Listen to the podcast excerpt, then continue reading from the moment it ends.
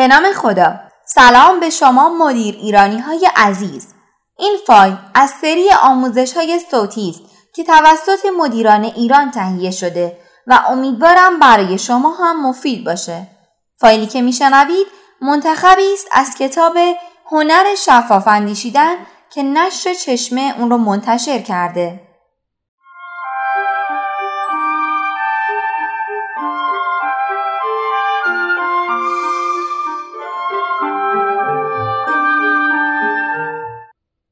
هرگز تصمیمی را بر اساس نتیجهش قضاوت نکن.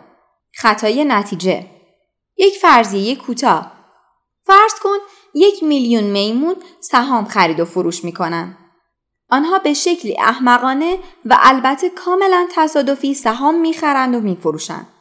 چه اتفاقی رخ می‌دهد؟ بعد از یک هفته حدود نیمی از میمون ها سود می و نیمی دیگر ضرر. آنهایی که سود کردند می توانند ادامه بدهند و آنهایی که ضرر کردهاند راهی خانهشان می شوند. در هفته دوم نیمی از میمون ها کماکان موفقند در حالی که بقیهشان ضرر کردند و به خانه فرستاده شدند.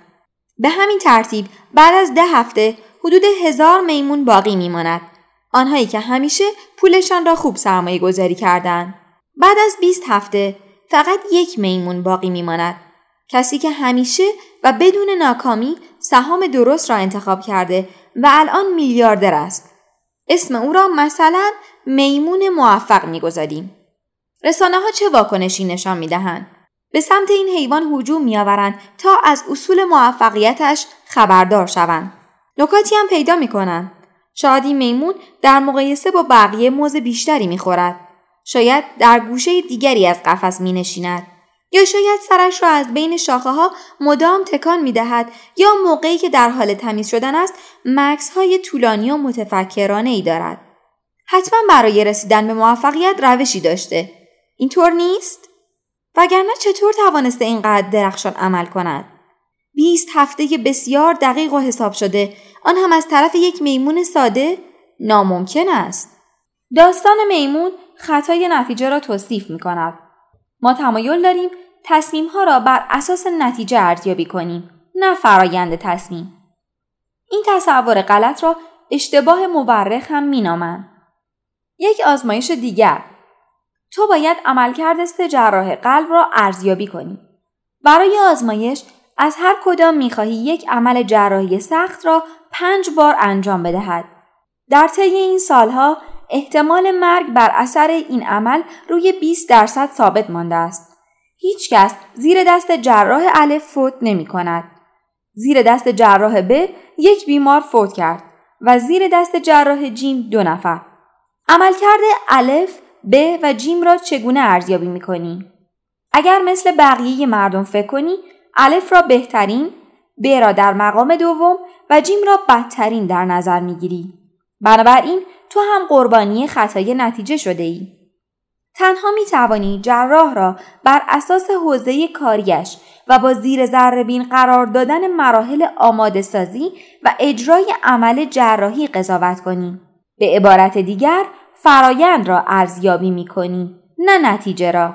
راه دیگر این است که اگر بیماران بیشتری برای جراحی داری نمونه آماری بزرگتری را در نظر بگیری مثلا صد یا هزار عمل. نکته مهم این است که ارزیابی سه فقط بر اساس نتایج نه تنها سهلنگارانه است که غیر اخلاقی هم هست. در نتیجه هرگز یک تصمیم را صرفاً بر اساس نتیجهش ارزیابی نکن.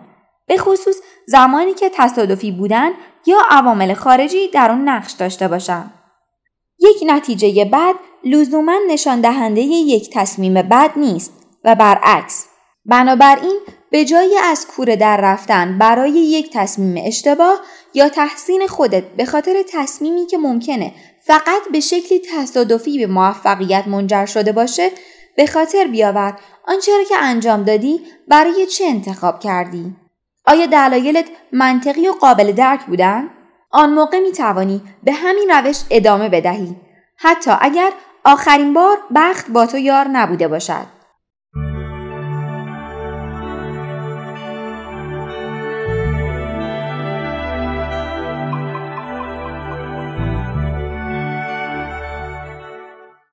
امیدوارم از شنیدن این مطلب لذت برده باشیم. در فایل های صوتی آینده بخش های منتخب دیگری از این کتاب رو منتشر می‌کنیم که اگر علاقه من باشید می‌تونید اونها رو در کانال مدیران ایران به آدرس ادساین مدیر ایران دنبال کنید. شاد و سلامت باشید. خدا نگهدار.